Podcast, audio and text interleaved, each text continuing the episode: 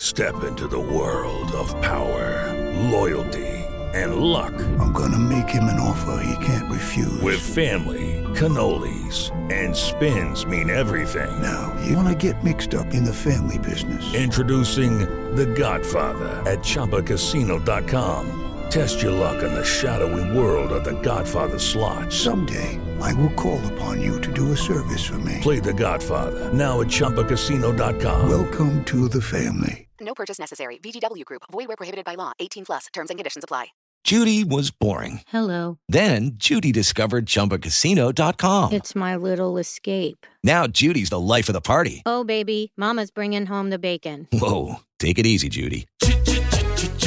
The Chumba life is for everybody. So go to ChumbaCasino.com and play over 100 casino-style games. Join today and play for free for your chance to redeem some serious prizes.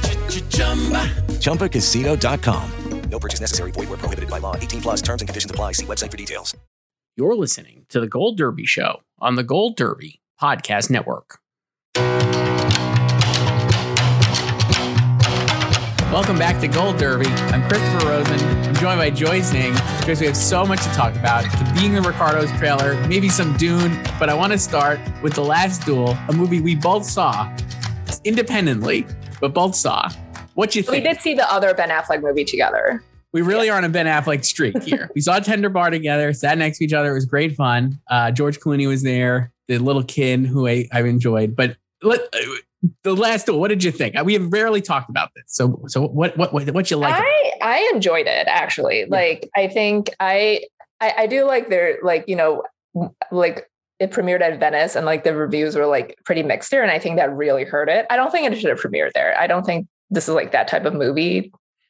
Um, but anyway, like you know, the past couple weeks as like the stateside reviews have like started to come in, like it, it was almost like a relitigation. it was like like people really liked it, and then like people loved Ben in it, you know, which you know pleased me as I'm sure did you.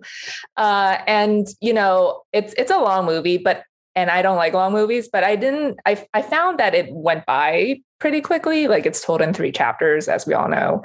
Um, and I really liked it. Like I, uh, I thought you know the the perspectives were well written. Like Jodie is amazing in her final chapter, and I know like she's she's going lead, and I know some people are like she should be supporting because she's like barely in the first two, but like that's the case for all three of them. It's like they're the lead of their own chapters and they're supporting the other two.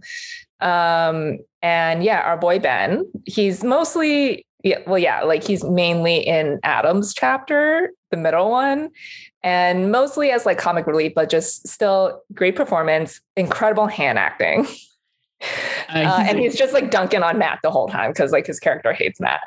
so that was a couple of things. So you're exactly right. At Premiere Venice, the reviews are like mixed, but not negative, right? Like it was just like yeah. just- well, was one headline, I think it called it like damp mullets or something. Yeah. And Yeah. I, I think the trailer also led led me to believe that it was going to be homework. Certain movies just look like homework, right? Like you're just like, boy, I got to sit through this. And as much as I love Ben and, and Matt and Adam Driver and Jodie Comer, I was and Ridley Scott, I was like, this just looks like it could be like a little stiff. And I was so pleasantly surprised that despite the fact that it is about a very serious subject matter and includes some really, really troubling scenes of like violence and, and sexual assault, there's so much uh, humor in it throughout, right? As well. Like, and that you mentioned, like Ben really does uh, bring the comedy. I would say he's just playing the biggest douche, basically, like fully uh, just uh, total like hedonist, uh, evil, like just scumbag. Yeah, like I thought he was. bacchanalian, like Yeah. he's just surrounded by booze and women all the time. So he's so uh so fun and his chemistry with Adam Driver is great and Adam Driver is actually really uh I think the trick of the movie is that like so uh, Matt Damon you're to if you watch the trailers and maybe you think it's like Matt Damon is you're led to believe is like the hero but he's such a he's so bad uh he's like a real jerk and like a total idiot and the movie makes it very clear almost from the beginning that he's an idiot and is not really smart. And then you have Adam's character who is way more charming and engaging, but is also a terrible abuser and rapist. And so like the movie is really asking you to like watch. It's like asking the audience to do complicated uh, things while you watch because you're definitely going to be like, wow, Matt sucks, but uh, he's not as bad as Adam, but Adam is more engaging. And it's like, and and then you have Jodie coming in at the end and ties the whole thing together. And I thought the best part of it is that they save the last duel uh, for the very end, and it is uh, as violent and as uh, uh, just uh, dually as you would expect, right? Like they really are. It was like Knight's Tale, like you said uh, with me previously. Like you know, a lot of, and they're just sword fighting and rolling around the mud and a lot of stabbing and blood and and like I was like, it's so funny because I was like less engaged by that than just by watching Jodie Comer watch them duel because the movie does such a good job of setting up how she is like at the mercy of these two morons, basically, right? Like it's like the way the message is just like men are idiots. The message is men are idiots and have always been, and then like, but it's not heavy. I don't think it was heavy handed in, No. in that message. And I think it's funny that like, or ironic, I guess, that it's like, oh, like she's basically like she stands up for herself and like says she was raped, which she obviously was, and they make the movie doesn't even like mess around with that, which I really like. Like it's like even in the even in the chapter told by Adam Driver, it's clearly over the line, and it's even worse when you get to Jodie's chapter. Um, but yeah, like she's just put in this position because she has no ownership, like no ownership of her own or, or destiny, basically because of the way she's in, and just like have to rely on these dummies. And then at the like, it's just like it's really good. I just thought it was like very good, like you said. I, it's a little long, but I think you're right because of the the pacing of the perspectives of the chapters.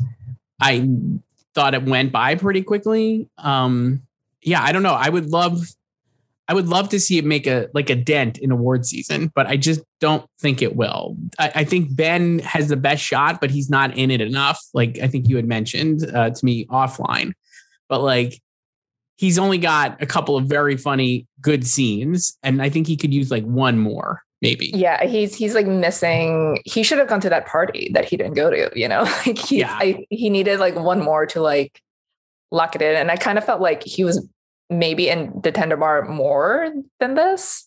I like think Tender he Bar, like his was. scenes are like spread out more. But yeah, no, he he was really funny and in this. And you know, the category like as it stands is kind of like fluid enough that maybe he could get in for one of his two films. But yeah, he was good. And I love that like he and Matt play like like versions of like your classic masshole in this. Yes, the, the, uh, the movie's very modern, I think, and that's another Yeah. thing that maybe you wouldn't get from the trailer. It's like they talk, everybody speaks. They don't they don't even try accents like Harriet Walter did not try at all. none. There's no accents. It's just as like they're talking like regular people, and they're not just talking without accents, but even they're like what they're saying and how they're saying it is so modern. Like there's a scene uh in the middle section when Matt has like a tantrum basically in front of Ben, and he's like. It just is. It it is like very funny. It is just a very funny like a male having a temper tantrum, an adult male having a temper tantrum, and it I, just I felt, actually like I really like Matt a lot. And I I feel like he's like he had the hardest part because he had to modulate the most between like all three because like he like views himself as this like righteous hero in his Yes. own mind you know and then like in adams it's like they they start to become enemies because like adam starts getting more like ingratiated under like ben's wing and then Mm-hmm. you know so like he like so like you see more of like matt's petulance in there and That's then the in Jodie's, petulant. like yeah. yeah like in Jodie's it's like you know he he is not this like loving caring husband that he views himself to be like he doesn't care like right. like he didn't like it- believe that she was raped and then he's just like I'm going to Paris and I'm going to Scotland like Yeah. every two days it's it's very funny, and that's another reason. So uh, unsaid here so far is that the movie is really flopped uh, with audiences, which I'm not. oh, I yeah can't it say. it like barely cracked like five million yeah, I'm, I can't say I'm super surprised, just because like based on how the box office has gone since like people have started going back to the theaters during the pandemic, it's like superhero movies and like movies geared for like young adults, I would say. So like Venom was like the biggest thing, and I feel like Venom skews really young. Bond was not the biggest thing, even though it's, it did it's all well. about IP Right. It's about IP, but I think it's about different. It's like young IPs. Like Halloween Kills was like oh yeah no like this this is a, a medieval adult drama right. So it's like no one's going to see this. Though I would say like one of the I, I- don't want to speak for you, but one of the reasons like neither one of us could go to the uh, the press screenings that we're invited to. But I was like, I want to see this in the theater because I know it's long, and I just feel like if I'm sitting here at home, I'm gonna be too distracted. and I'm not going to really focus on it. So I wanted to see it in the theater. I still think it'll play well for people who end up catching it like in a few weeks on HBO Max or wherever it lands. I'm sure. I think I think the Fox studio, this is a leftover from 20th Century Fox released by Disney.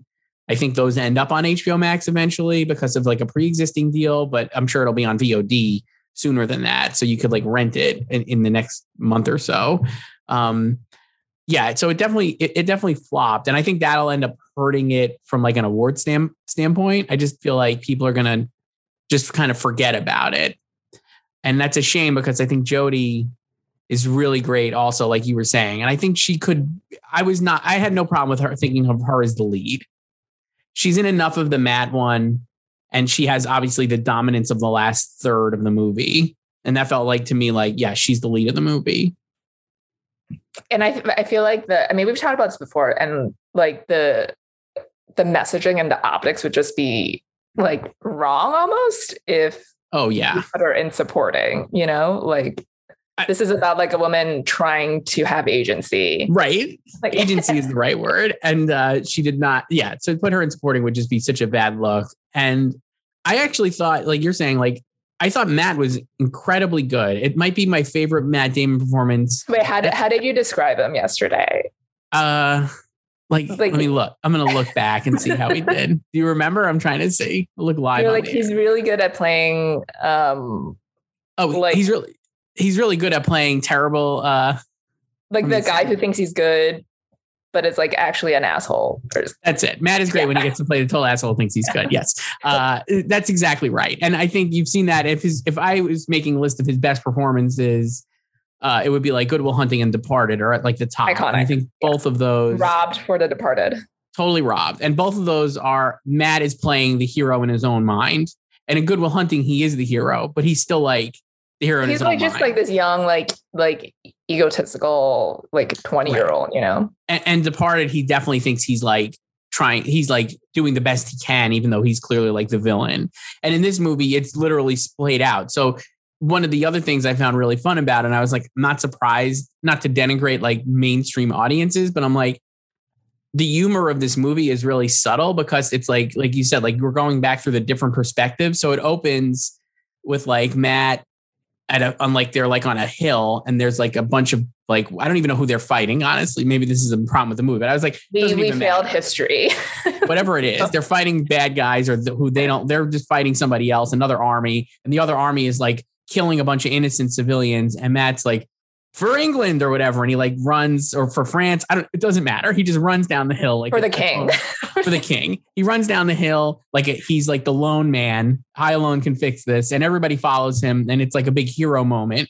And then like an hour later, you get the Adam Driver version of it, which is probably the realer version of it. And Matt is baited into this like situation because he's just an idiot. And it's just so funny. It, I was like laughing out loud in the theater. Yeah, you really need to like remember things. But you really do need to remember things. And Ridley Scott is such a, I think, I, I wouldn't, I don't know, I would call him like a subtle filmmaker in that he's like not like hammering the the stuff you need to pay attention to home.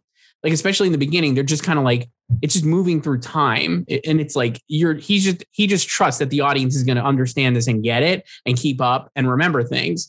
He's like making a movie that's again like it feels like a it feels like a movie they used to make because i think audiences now are maybe conditioned to have things a little more spelled out and the way it's paced oh yeah a lot of exposition. And there's no exposition it's really and it's like you just need to like pay attention and then it's really funny later on when those like jokes pay off in like just a little interactions. Like you said, they show the same, I think they show the same scene of Matt and Adam meeting. Like they have like a falling out and then they later meet. And this is like a key moment because it's when Adam first sees uh, Marguerite, played by Jodie Comer, and it like sets in motion the terrible events of like the movie that sets up the end and they show that scene like three different times and each time it's different. And it's like yeah because like she has to she like matt asks her to like greet adam with a kiss. Right and, and the kiss is played completely differently all three times. Which is really great. And then even the matt and adam hello and handshake is different all three times. And like in the and it's so subtle and it doesn't like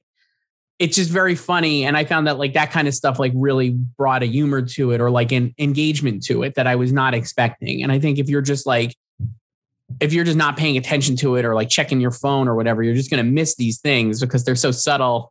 Like, and it's just really good. So, I, in a different time, I think this would have been like a major, major Oscar movie, maybe like 20 years Like- ago. yeah it feels like very 90s and you know like i i mean even if like you know covid did not exist like i don't really know how well this would have done like normally like i don't i think like the reported budget's like 100 million but i don't know if it was like even hitting like 50 you know And I- normally like Yeah. I don't know. so and I, I think it would need like people like the right people to see it like i think it can survive in that you know if if like voters are watching it and like are really taking to it and you know it does have a lot of it's very crafts heavy obviously so that's potential there um i i did not put any of them in although i, I would love to see jodie get nominated I, i'm like torn about ben because So- like i do want to put him in for something between like this and tender bar but i don't know if So- can get it. So we, should talk about Tender Bar though, because we have a personal gripe with it. So we saw Tender Bar uh, last week after we had recorded. Uh, uh, so we, we wrote about it, I think, on Friday a little bit. So we Yeah. saw it. So I still have Ben in for Tender Bar, and I actually have him still winning at this point for Tender Bar. Uh, my thinking was at the time when seeing Tender Bar, and then assuming Last Duel based on like the response to his performance, and then now being confirmed by that, is that he's so fun in the Last Duel, and I think people really get a kick out of him in that. But it's not a big enough performance, and it's not the like it's probably like the third or fourth best performance in the movie, I'd argue, even though he's great in it.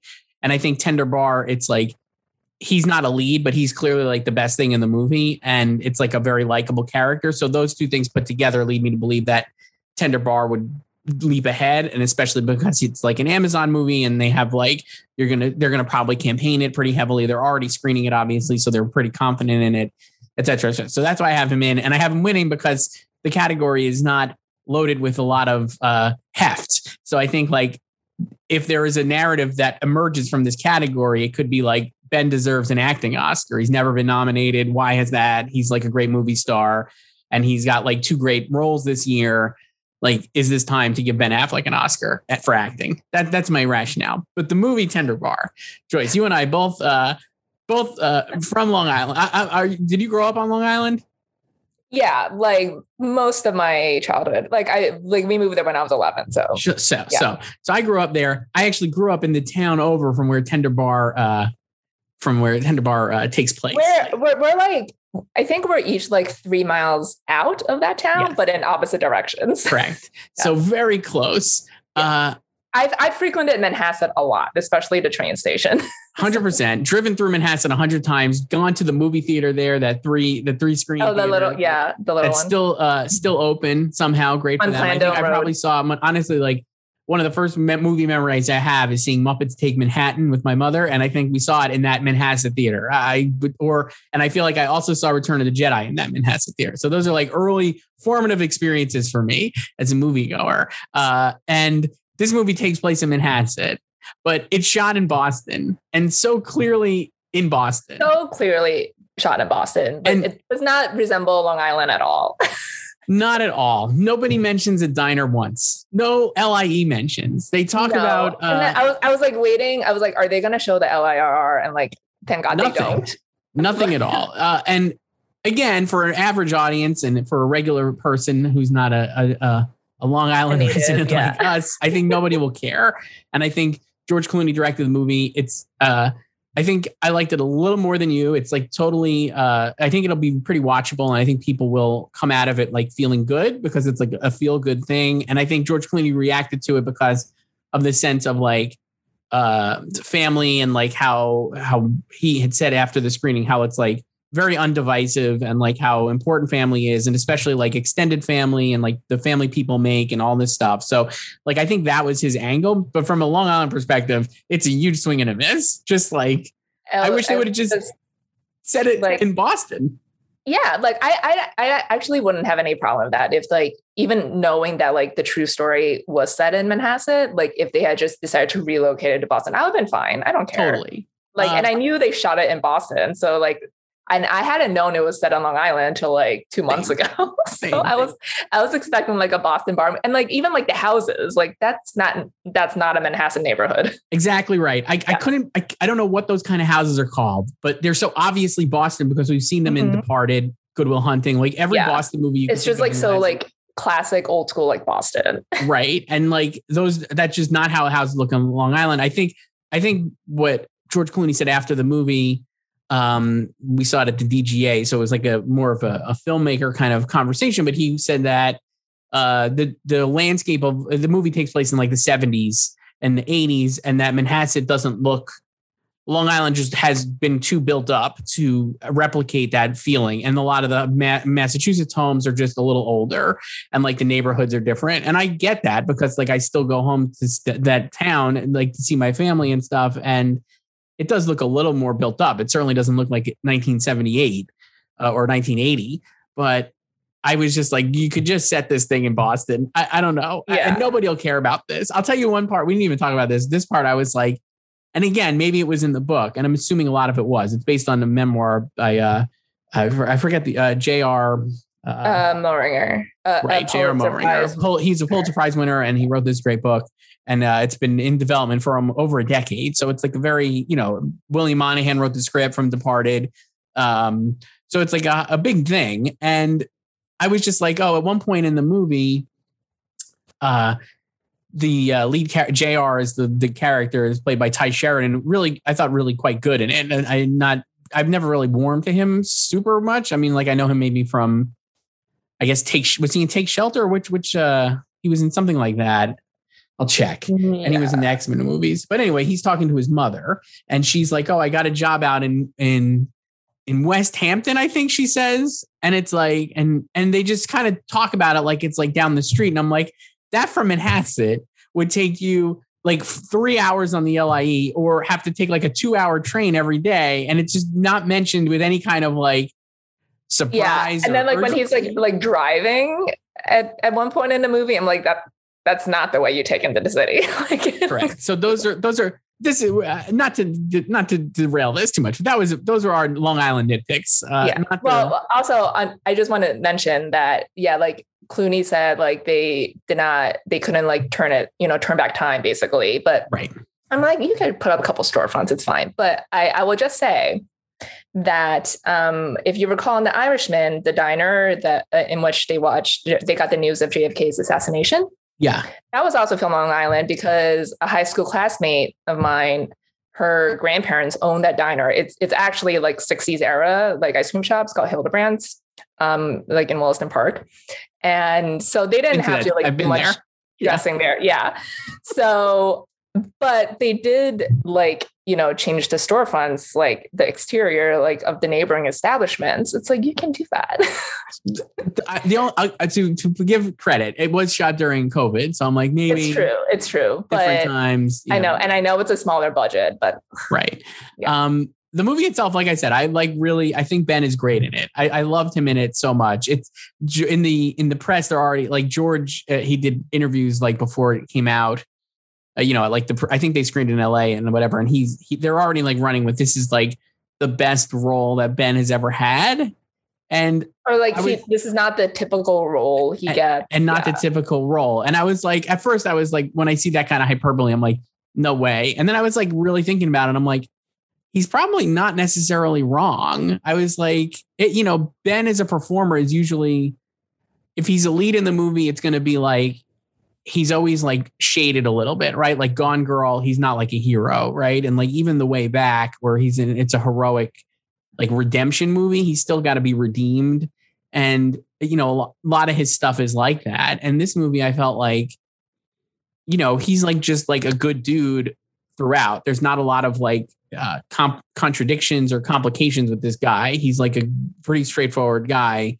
And I think he's like really good. And the other thing I was really impressed with is that he's got a a lot of his performance is opposite uh, Daniel Ranieri, I believe is the young actor's name, who George Clooney found because he was a Brooklyn uh, child who went viral during uh, the coronavirus, early stages of the coronavirus, because he was like swearing like Joe Pesci in uh, Goodfellas to talk about um, the lockdown. He's like, this effing lockdown, you know, that kind of thing.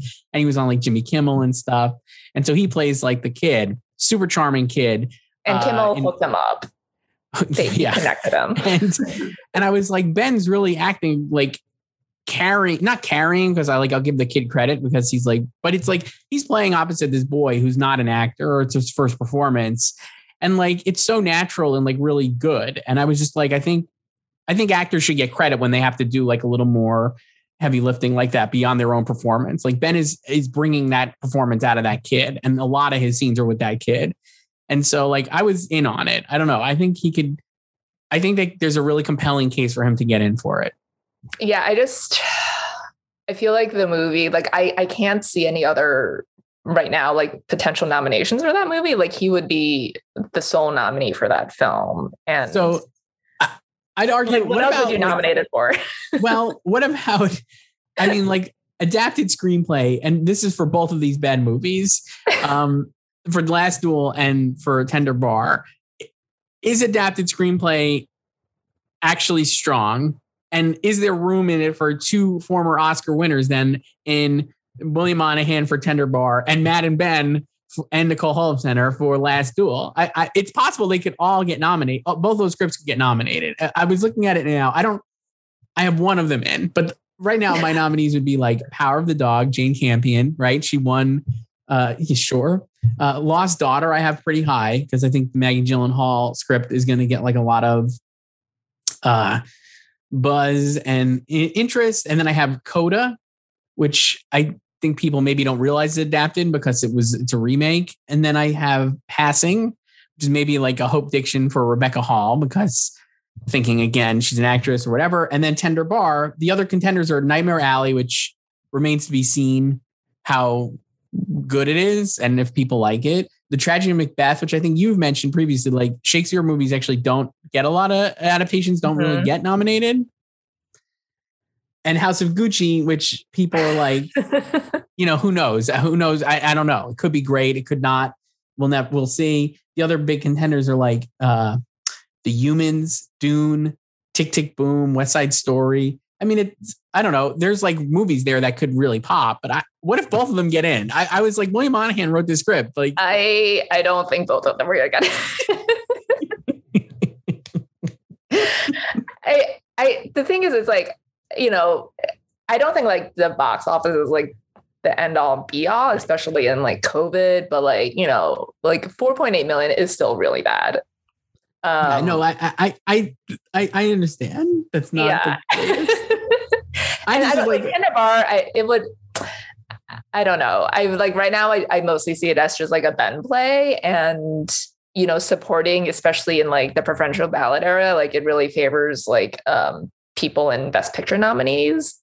yeah. You know, like coattails, basically, Mm-hmm. and like the last one to win without um was or like as a sole nominee was uh Christopher Plummer and Right. he had like a whole narrative going and that also got like the reviews and it was like playing everywhere like Sure. so um you know i don't i don't think ben affleck is christopher plummer No, I don't think so either. So uh No. so i don't i mean like i would love to have him in there but i don't know maybe i could just put him in for fun now but Well, I, have him in, but I, I I see what you're saying, but that's why I have Yeah. Bar getting in for for script. I just think that it could get another one. I also was like, I don't know. I think this is like maybe like over way overthinking, but that's what we do, right? I mean, like obviously, certainly, I, I am a big fan of this, but I was like, oh, people really do like George Clooney, and like you and I at the the Q and A after, he was he was the best part of the experience, I would say, right? Like he's, he's so he's a total pro. Like he knows like exactly what to do and say In- in like every situation. Incredibly charming, able to like pitch his bits and like comedy to like the room. So this was a, at the DGA theater, like I mentioned, and like he was talking mostly to like in theory filmmakers or, or whoever was there. Um, and was very uh, kind of filmmaker focused. I saw he did another Q and A in LA, and it was like more uh, writer focused, I think, or you know, it's just it's like the guy is like he's just a, a absolute pro, and I'm like to have him out there with this movie, and the movie being like I would say certainly better than Midnight Sky. No offense to to Midnight Sky. Uh, I don't know. I feel like there's like a an embrace potential for the Clooney of it and the movie, and then that would like kind of lend itself to Ben. And then you have to think like the last time these guys teamed up was Argo, right? Like, I mean, obviously Clooney didn't wasn't direct in it, but he produced it with Ben. And so I'm like, this is like the first time Ben has gotten back with George. Maybe that's like a good luck thing. I don't know. I'm just like, I mean, maybe, but it's happening. also funny because, like, you know, in like the the 2000s until like through Argo, like like George was like really killing it at Oscars. He was getting nominated like every two years, you know. Mm-hmm. And then we like the the next year was Gravity, and then it was like, oh, could he get into like supporting for like Gravity? He didn't, and he hasn't been nominated since. And yeah, I mean, he has stopped uh, or like he's acted less since then, like mostly doing directing. Less. Yeah, yeah sure. mostly um, directed, um, and like uh his films haven't really been all that great or done that well uh, in the past decades. So, um, yeah, I don't know. Like this movie doesn't come out until December, right? It doesn't yeah, it doesn't come out until like December tenth or I, I think it's December tenth or seventeenth, and then okay, yeah, and then it, it's it's actually got a month of theatrical exclusivity because I think it's not on Amazon itself until January seventeenth. Yeah. So clearly, George and he mentioned this in the thing. I mean, this was like a movie that I think he wanted people to see in the theater and was like bemoaning a little bit the fact that like you can't actually even make this kind of movie at a, a studio anymore because like if he he was like if I took it to Warner Brothers it's like going to cost them even if the movie costs like 10 million which I think it costs like 10 or 12 million it's not a very expensive movie he's like the marketing is like 50 million or it, you know they're just and the, the amount of money they have to make to make it back is impossible this movie would never make 100 million even even 10 years ago, this movie wouldn't have made, you know what I mean? Like the tender bar is like a, a 35 to 45. And, and if this was like a, a vintage movie going it's, time, it's, it's like a, a mid-range adult drama. Right. It's like, that's not going to make 100 million. I don't think so. Um, yeah. So he got Amazon brought it to him and like whatever. I mean, you look at his last few directing, yeah, Monuments uh, since Argo or producing since Argo, it's like, I mean, Monuments Man and Suburbicon are his two directed ones before Midnight Sky and this. Neither one of them were very uh, well received. Yeah. And then so. he's a his producer since Argo. It's like he was a producer on August Osage County. Our brand is Crisis, Money Monster, which he actually was in, and then he did a bunch of TV. Uh, and now we're back with this. So I mean, he really hasn't done a lot of the stuff that would have been like uh, Oscar nominated. So I mean, maybe this is the year for George, and then by virtue of that, Ben. I don't know. It's a great time for if you like movie stars from like the 90s and 2000s this is a great uh, season. This is like like my favorite time like yeah. like take me back to my youth. So yeah so i mixed up like the tender bars and amazon's other release date uh movies release date uh being the ricardos because that's great. coming out. Great segue yes. Let's talk uh being the ricardos. So uh, for a while, I think we were talking about this actually literally at the Tender Bar screening. Yeah, because I was saying like there's been like nothing about this movie. when is it gonna when is the movie gonna get uh yeah like when are we like a release date like a photo and we got it all uh yesterday on tuesday from amazon uh so it comes out, I think December 10th, I believe, right? Yeah, December 10th. And then it's on Amazon on the 21st, December 21st. So right away on Amazon, kind of yeah. like the Netflix model for this one.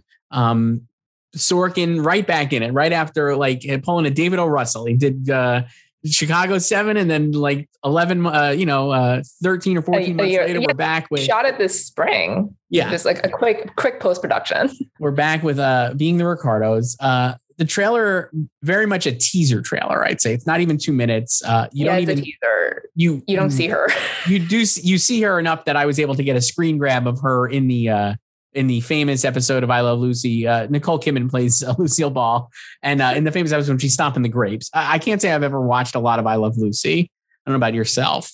I watched it a lot when I was a kid, when it was on Nick at Night. And sure. uh, I don't have a middle name. So I used to tell people that my middle name was Lucy. That's awesome. So you, that's really good. but now I'm, I'm so glad I don't have a middle name because like less things to fill out.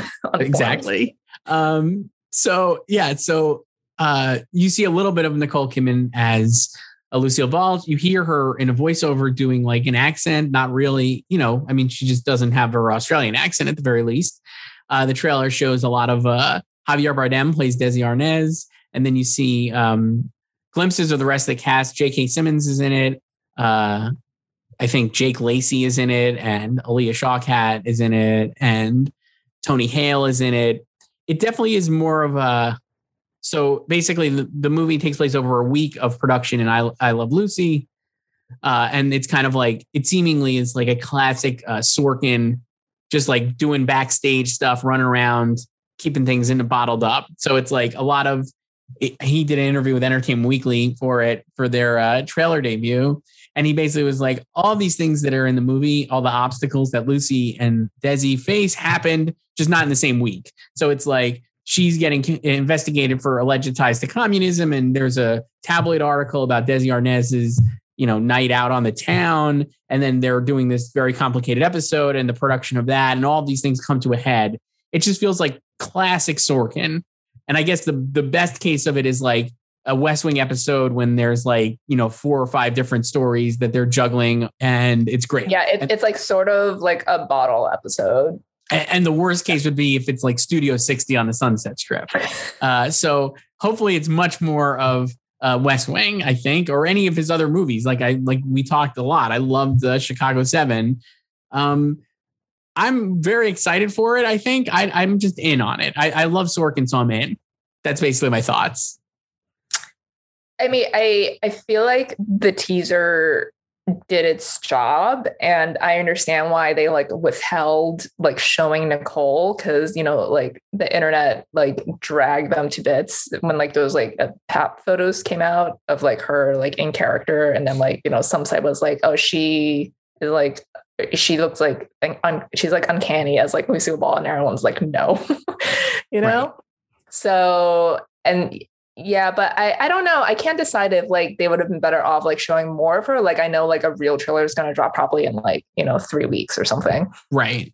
Um, but yeah, um, like uh, Lucy and Desi's uh, daughter, uh, also named Lucy, she did an interview somewhere. I don't know, maybe even just like on her Instagram page because she's been talking a lot about this movie. But she said like she was glad that they didn't go for direct like imitations of her mm-hmm. parents and like she's glad they don't look exactly like Javier Bardem's Desi like she's glad they don't look exactly like them and like they don't sound exactly like them. But she was like really pleased with the performances and she's like they really captured my parents and like blah blah blah. So it's like you know as long as she's happy like yeah that's, and that's cool you know and i'm also like with me i don't know about like i'm, I'm okay to suspend disbelief enough to be like oh yeah for sure. not an snl sketch right? You don't have to like be like impersonating them and I guess if you capture the essence of the person, that's like more important. I guess the, the so I don't know about you. I've not. I obviously we haven't seen it, so like I'm not gonna like move it around based on like a, a 90 second teaser trailer. But I'm like, this has the potential to be a massive contender, right? Like it's like I don't have it in anything right now. It could get like makeup and stuff too, like some below line stuff, and like it, you know, I don't, I don't like like with like the globes, I think like like they can nominate. I, like I'm ready to like put her into SAG because they nominate her for like they nominate her for Bombshell, um, and so, they love like like transformations. Even though this is not like a a full transformation, but yeah, like I I agree. Like I don't need someone to look exactly like the famous person they're playing. Like, and I think a lot of people mistake that as like great acting, and it's just like that's just makeup and prosthetics.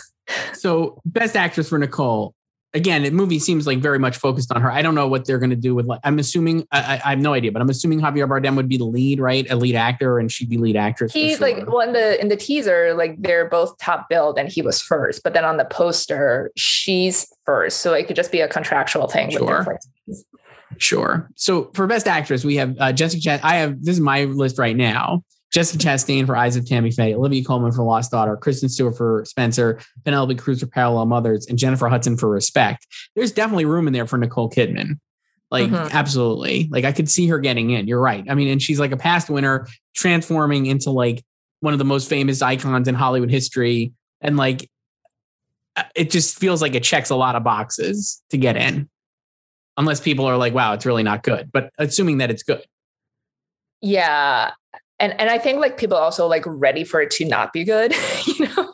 True. So, and I think like if it is good, like that can help it because it's just like, oh, it exceeded your expectations. Right. Everybody will be like, wow, you know, it was great being the Ricardos and there she Yeah. is. I mean, best picture with 10 nominees, I think it's in play because like I think when you get to the bottom of best picture at the moment, it's not very set. Yeah, with like a lock 10. Like There's if not- it wasn't a lock 10, I'll be like, I don't know. But Right. if it works, like I can see it. It's a movie about Hollywood. Like that's always a thing that people love, right? Like a backstage Hollywood drama. I mean, I could easily get in. I don't think Sorkin, based on like the amount of best director candidates, like we've discussed, like it's pretty heavy hitters this year. I think more so than last year. He didn't even get in last year for Chicago Seven. So it seems like a longer shot for him to get in this year. But screenplay, I mean, again, you're going to count Aaron Sorkin out in screenplay.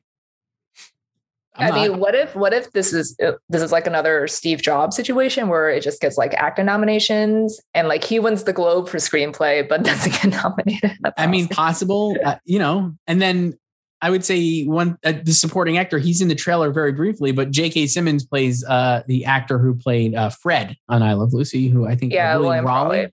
Yeah, Um, and past winner, J.K. Simmons, if he has any kind of significant role, why not J.K. Simmons? And the best supporting actor, like we said, it's pretty wide open at this point. I could see this getting like a lot of, not. it's very possible that it could get not, like a, a lot of nominations. If it's good and if it's, if it's as good as Chicago 7 was in my calculus, I would say it could get like a, like five or six, seven nominations just based on like who's involved and like the subject matter and the below the line is like you said, like hair and makeup seemingly would compete there, right? Like because you know you're transforming Nicole Kidman to at least plausibly look like Lucille Ball. Um, yeah, I don't yeah, know. and I don't like like the a lot of like the best actress contenders. Like I feel like they're in more like artsy films. You know, like like Spencer. You know, like it's maybe like a little bit more like highbrow. And you said, you know, like you can see it being divisive because that woman behind you at Telluride hated it. that one lady, but yes, yeah. Um, and then you know you have like like tragedy of Macbeth, and it's like some people might not like take to Shakespeare. Um, and even something like The Lost Daughter, even though like you know people do seem to like it once they've seen it. It is definitely Uh, more of an indie small movie. Yeah. Whereas I think, you know, like this movie um and like the type of performance Nicole is giving or like the role is more in the vein of like a Jessica Chastain, you know, like famous person transformation, although Jessica is transforming way more than Nicole Right. is. So yeah, I could I could see like that like segment of like voters like gravitating towards like Nicole if they're not Right. really into like the art housey type of stuff. Yeah, I think it's an easier like I'll just use like if I'm talking to my parents who are like older, Mhm. it'd be easier sell for me to say Nicole Kidman plays that Lucille Ball in a movie versus yeah, yeah, or like or like a J HUD as like Aretha Franklin, you know. versus like uh Kristen Stewart's Princess Diana, but it's like really arty, or like Olivia Colman plays like uh this character in this uh and she's uh, like movie. stalking Dakota Johnson. and it's like uh, yeah, like it's just an easier it's an easier sell and like a much easier elevator pitch to be like Nicole Kidman, Lucille Ball, Darren Sorkin did it. Great. You know, it's like I think people will react to that. So I guess it just depends. I mean, I'll be curious to see when they start screening it and like what the response is. I don't think people have I have I mean like I, I don't I I don't I haven't talked to really anybody who's seen it personally. I don't know about you. I feel like they're probably still just like finishing it. Finishing since it, right. Like literally started filming in like the end of March. Yeah, pretty So wild that it's uh that it's already here. But He's, I, he's excited. I think just like Clint. Yeah, he is. He's turning into Clint. I will say I loved Steve Jobs, and I you're right to to remind me of that, especially the way this he kind of like bottled the story. So Steve Jobs obviously takes place over like three Apple events. Um, and this it seemingly takes place over a week. I love when Sorkin does that. I love when he like kind of like ties something off and it's just like here's like a little pressure cooker of a thing. And we're gonna tell a story in this inside this world that I've like kind of manipulated. And, and also Fassbender did not look exactly like Steve Jobs. No, and he ruled in it. He was so good. That was uh, that's one of my bigger disappointments from Oscar snubbings. I think the whole thing was good. Seth Rogen ruled. He was so good. And who I- got nominated? yeah, Just I- Pete? Who Uh, else? Kate was nominated. And that was it, or who else? Was Fassbender? Yeah, Fassbender was nominated. and Kate, and no and no uh, Seth. No Seth. That should have gotten nominated. He was really good. I, I, think he was in a lot of people's like early predictions, um, but then like the movie just didn't take off at all. Like it, it literally only got those two acting nominations. so. Such a bummer. I know people who don't really don't like it, but I, I really did like it. I rewatched it last year because they did a whole bunch of Sorkin rewatches to get ready for uh, Chicago Seven, so it's kind of fresh in my mind. Uh, so you, you just binged all his movies? yeah. Well, I start. You know what? I love. Uh, I did. I watched. Uh, I love uh, Malice. Is his first one that he wrote, right? Mm-hmm. I think, and that movie's great. And uh, Nicole, he reunites with Malice star Nicole Kidman. Yeah, for being like almost like thirty years later. and obviously, like Social Network, I've seen like a million times. Uh, no, I'm I'm excited for this, and I'm like very. It was nice to see it coming in hot here as like one of the last big uh movies. I guess, you know, I'm like the next one, I feel like we've gotten a Nightmare Alley trailer. I feel like we need another House of Gucci marketing uh, push here in a little bit. I'm assuming they were waiting. I mean, comes out in a month.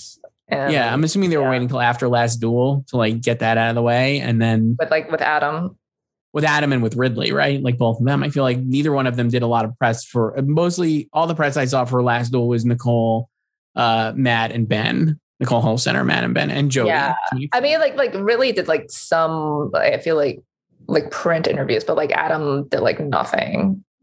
Right, and, yeah. which I mean makes sense because he's really yeah. he's like a he would be I would say he's a supporting actor from it even, mm-hmm. and he's great. I would like again it's not he was so good in it though. I just love Adam Driver. I'm I think I'm a I'm a big Adam Driver fan. Not as much as a big Ben Affleck fan, but uh big. Um I, I do like like his um or like his character's like a wardrobe transformation as he just like you know came under like Ben's thumb. Like he started dressing more in like gold. yeah, very fun. Uh very, very fun. Uh, Joyce, before we head out, two uh, two things coming out this week that I just want to touch on quickly. Uh, Dune and Grand uh, Grand Budapest, Dune and French Dispatch are both out. I think French Dispatch in limited release, and Dune obviously in much wider release, and will be on HBO Max as well. Uh, I could see. Uh, I, we've talked about Dune a lot. I really enjoyed it. It's so good, and I think it's going to like clean up in the tech uh, categories. I have it like nominated mm-hmm. or winning in a bunch of them at the moment. I just think it's like rocketing towards that. And the reviews have remained pretty consistent, which I say is like a credit to the movie because like it premiered at Venice and like I think a lot of the earlier reviews from like those first screenings were very strong. And I think there's always like a little bit of like, should we take these with a grain of salt? Because of people seeing them at festivals and then also like getting to see things first and like you know there's like and also a, so many people wanted to see this movie for over a year there's like maybe like are those reviews legitimate right like you know not to be too cynical but like there's a lot of play beyond just the review right? Like it's not just about the movie it's about like whatever everything else. But then like as people have seen at new york film festival i think like with those expectations that were set by the early reviews in september they've continued to be really strong. I've seen like a lot of people really like it. Um, I'm I'm I'll be curious to see how it does. I have no like again like who cares about the box office, but I literally have no idea. I could see it doing well or flopping because like it's on TV also, mm-hmm. but it's I think you should see it in the theater if you can. Uh, it's really good. And then uh, French Dispatch again, another movie that I feel like people have been waiting for for like two years. It was supposed to be at Cannes last year before uh, it was canceled uh, because of the coronavirus pandemic. Has been screening at festivals. Uh, it was at Cannes this year, I believe. That was its first one, and it kind of made its way through um, New York. And I, don't know if it was a TIFF, but it was definitely a Telluride. You know, classic uh, Wes Anderson stuff. I I could see it doing well below the line. I this uh, Alexander Desplat, our boy, getting in there again, maybe for score, maybe a Wes screenplay nom. Um, I've seen it. I'd say due to the fact that it's uh, very ensemble and like episodic, like an anthology. None of the actors pop, but I've seen people like kind of like do a little nascent Jeffrey Wright cheerleading. He's good in it, but I don't I, I don't see it personally because I just don't think he's in it very much. I, I feel like um like both these movies supposed to come out last year. And I feel like in in like the 18 months since, like or a little over a year since, like like the the anticipation for Dune has only gotten bigger, whereas it's has or or maybe it's just kind of like plateaued with like French Dispatch. I don't know if it's gone lower, but I don't think I don't I don't feel like it's like the same type of like buzz and energy around it. It's you know? weird And I don't know even know like- if that's the type of the movie itself, but I feel like last year, you know, before March, like Aaron was just like, oh, French Dispatch in July. You know, like when when like the little like bits and like the teasers were coming out, like everyone was looking forward to it. And like now it's just like Dune is finally here, you know? Well, the other thing is like think about it like again, the world is totally different, but you're right. Like French Dispatch was supposed to release in July of 2020 in that like once upon a time in Hollywood spot. And I doubt it, it would have never made like $200 million at the box office, but it was definitely like being programmed as here's a movie for adults in the middle of like summer uh, silly season with like a bunch of like superhero movies and like, whatever. Right, like right after Tenet. right and it's like you know like people are going to watch this and be like oh this is great. I it's such like a relief from having to watch all these blockbusters. And now it's being released in october with maybe like different set of expectations or what you're thinking you're going to get at the movie theater and that's not the movie's fault. It just is what it is what it is. Um i do think it's like a little weirdly muted for a wes anderson movie but i'm like I've been rewatching his movies as well. The guy, I love his movies. He's great. And like, he just is like very uh, creative. He's already moved on to the next one. I think he's shooting it now. Um, I'll be curious to see. I think I've seen mixed reviews for it. Some people really like it. Some people don't. Um, I mean, I'll be, I, I don't know. I don't think it's a, I would be surprised if it ends up like a serious best picture contender a la Grand Budapest and Moonrise Kingdom to an extent. I didn't know Moonrise Kingdom wasn't nominated, but I mean, I don't think it'll be in that conversation, but you never know. I mean, like we said, there's 10 nominees. So if everything kind of like, if the later movies start falling off, I think you're going to come back to movies like French Dispatch and be like, well, maybe that actually you need you need filler nominees. I mean, not to not to denigrate it as filler nominees, but like you know, I mean, I think like right now people are probably mentally like, well, I'm holding spots for Don't Look Up and West Side Story and Licorice Pizza and and you know Nightmare Alley and all these movies that nobody really seen. House of Gucci. That's like five right there that haven't screened that are like really popular Best Picture contenders probably. But if all five of them are not good, or oh no, of them- I, I completely agree. Yeah. Right. It's like you're going to go back and be like, let me give French Dispatch another shot. At least I know that was good. You know, like I like that enough. So that'll be interesting. Are you going to see either of these, Joyce? You're going to go to the theater to see these? Um, so I like I don't need to see a movie in a theater. Right. Personally. We've talked That's about my thing. Yeah, we've talked about this, and especially in the middle of a pandemic. like, Right. So I am completely fine watching movies at home. Right. So like, mm, like I maybe maybe I'll watch like Dune on HBO Max. How long is it? Dune on HBO Max. Dune is like two and a half hours. Mm, okay. I mean, if you're, I would say like, yeah, I think it's and it's going to be on uh, on HBO Max this week, uh, like Thursday. I think actually it's going to be on early. I don't know. I mean, French Dispatch again. I'll be curious to see like when these hit VOD. And while I know that Fox has like uh, old Fox had a deal with HBO, I wonder will like French Dispatch be on Hulu like Nomadland was, and will it be on pretty quickly? Like it feels like it would behoove uh, them to do that after like a few weeks, but I don't know what the plans are personally. I haven't seen anything. Uh, yeah, I don't know either. Yeah, because it, yeah, it's it's Searchlight. So right so it might have a different it- what we're saying is the the current uh streaming uh, contracts This is so like inside baseball. what is is pretty difficult even to figure out for how you watch movies uh but they're both playing in theaters this weekend uh joyce anything else before we wrap up I don't think so. what about uh a succession response uh, Oh yeah, Succession episode? response. Oh my god, yeah, we didn't even talk about it last week, did we? But yeah, it No. came back this sun or this past Sunday. right Um, did you watch the episode I- again so I've seen the first episode five times now, like four times, like via like the screener from the, the past month. So I've seen it five times now. Um, so well, I watched it this like the premiere because I wanted to see the new credits because the the credits weren't ready on the screener. You know, right very i Oh. was very pleased with the credits yeah, very yeah, a lot of a lot of new like ATN, you know, chyrons there. Um, a look at uh, waystar studios for the first time That's Wasteland Wow. Studios. Oh my gosh, what are they going to make? They're going to make The- a movie about Lisa Arthur, obviously. Lisa Arthur movie, right? Yeah. It's gonna be great. I can't wait. It's gonna win Oscars. Um, yeah, I, I'm I'm mostly pleased about like the like to see how far this little show has grown because I remember when season one was airing and like nobody was talking about it. It was just Mhm. like like people who've seen it, like, you know, like small group of fans and like like critics and like TV writers. And then like season two, like it got more popular as it aired, but now it's just like full on and you know, it got its highest ratings like across like all platforms. So um yes, very excited it's back. And episode two has your one of your favorite lines and then a favorite a favorite set of mine. Great. Kendall's uh, daughter's bedroom. two, kind of like so we watched I watched it again, obviously watched it last night. Um and yeah, it does a great job of setting up uh what's coming in episode two, which is like all the uh the Roy kids uh maybe coming Yeah, together. Kendall Kendall is trying to build his army still. Right. So uh loved i loved i just loved it. This first episode i thought was really good. Uh it's just so so good. And i was really paying attention to this uh, maybe one of the five times you watched it. Uh did you i thought that Nicholas Britell did a lot of new score stuff. I don't know if you noticed yeah, he always like like remixes he um the theme. like like the themes of like the characters or like whatever, you know. and i really uh really enjoyed that.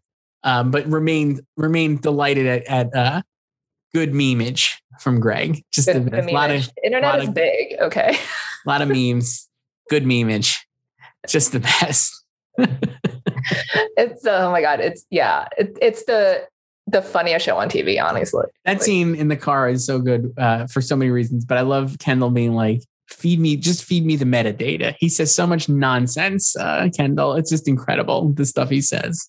It was like but then it was like that and then like also like later with like Lisa he's like when when he just makes like the temperature and like weather analogy I'm like So Dude. good, love it. All right, But one of my, my favorite things is is also like how like both he and like Shiv said like I love you to like Naomi and Tom, and then like like Naomi and Tom are just like yeah thanks. Uh, all right, Joyce, yes, it's great. Uh, we'll see you see you next time. This is fun. yes. Okay, Bye. Bye. For all things Hollywood competition and award season, head to goldderby.com and follow us on social media at Gold Derby.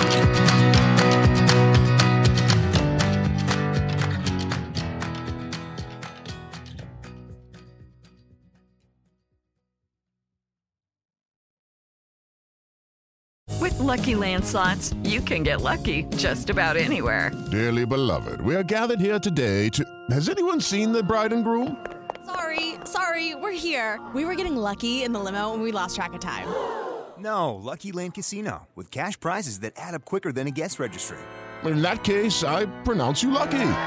Play for free at LuckyLandSlots.com. Daily bonuses are waiting. No purchase necessary. Void where prohibited by law. 18 plus. Terms and conditions apply. See website for details.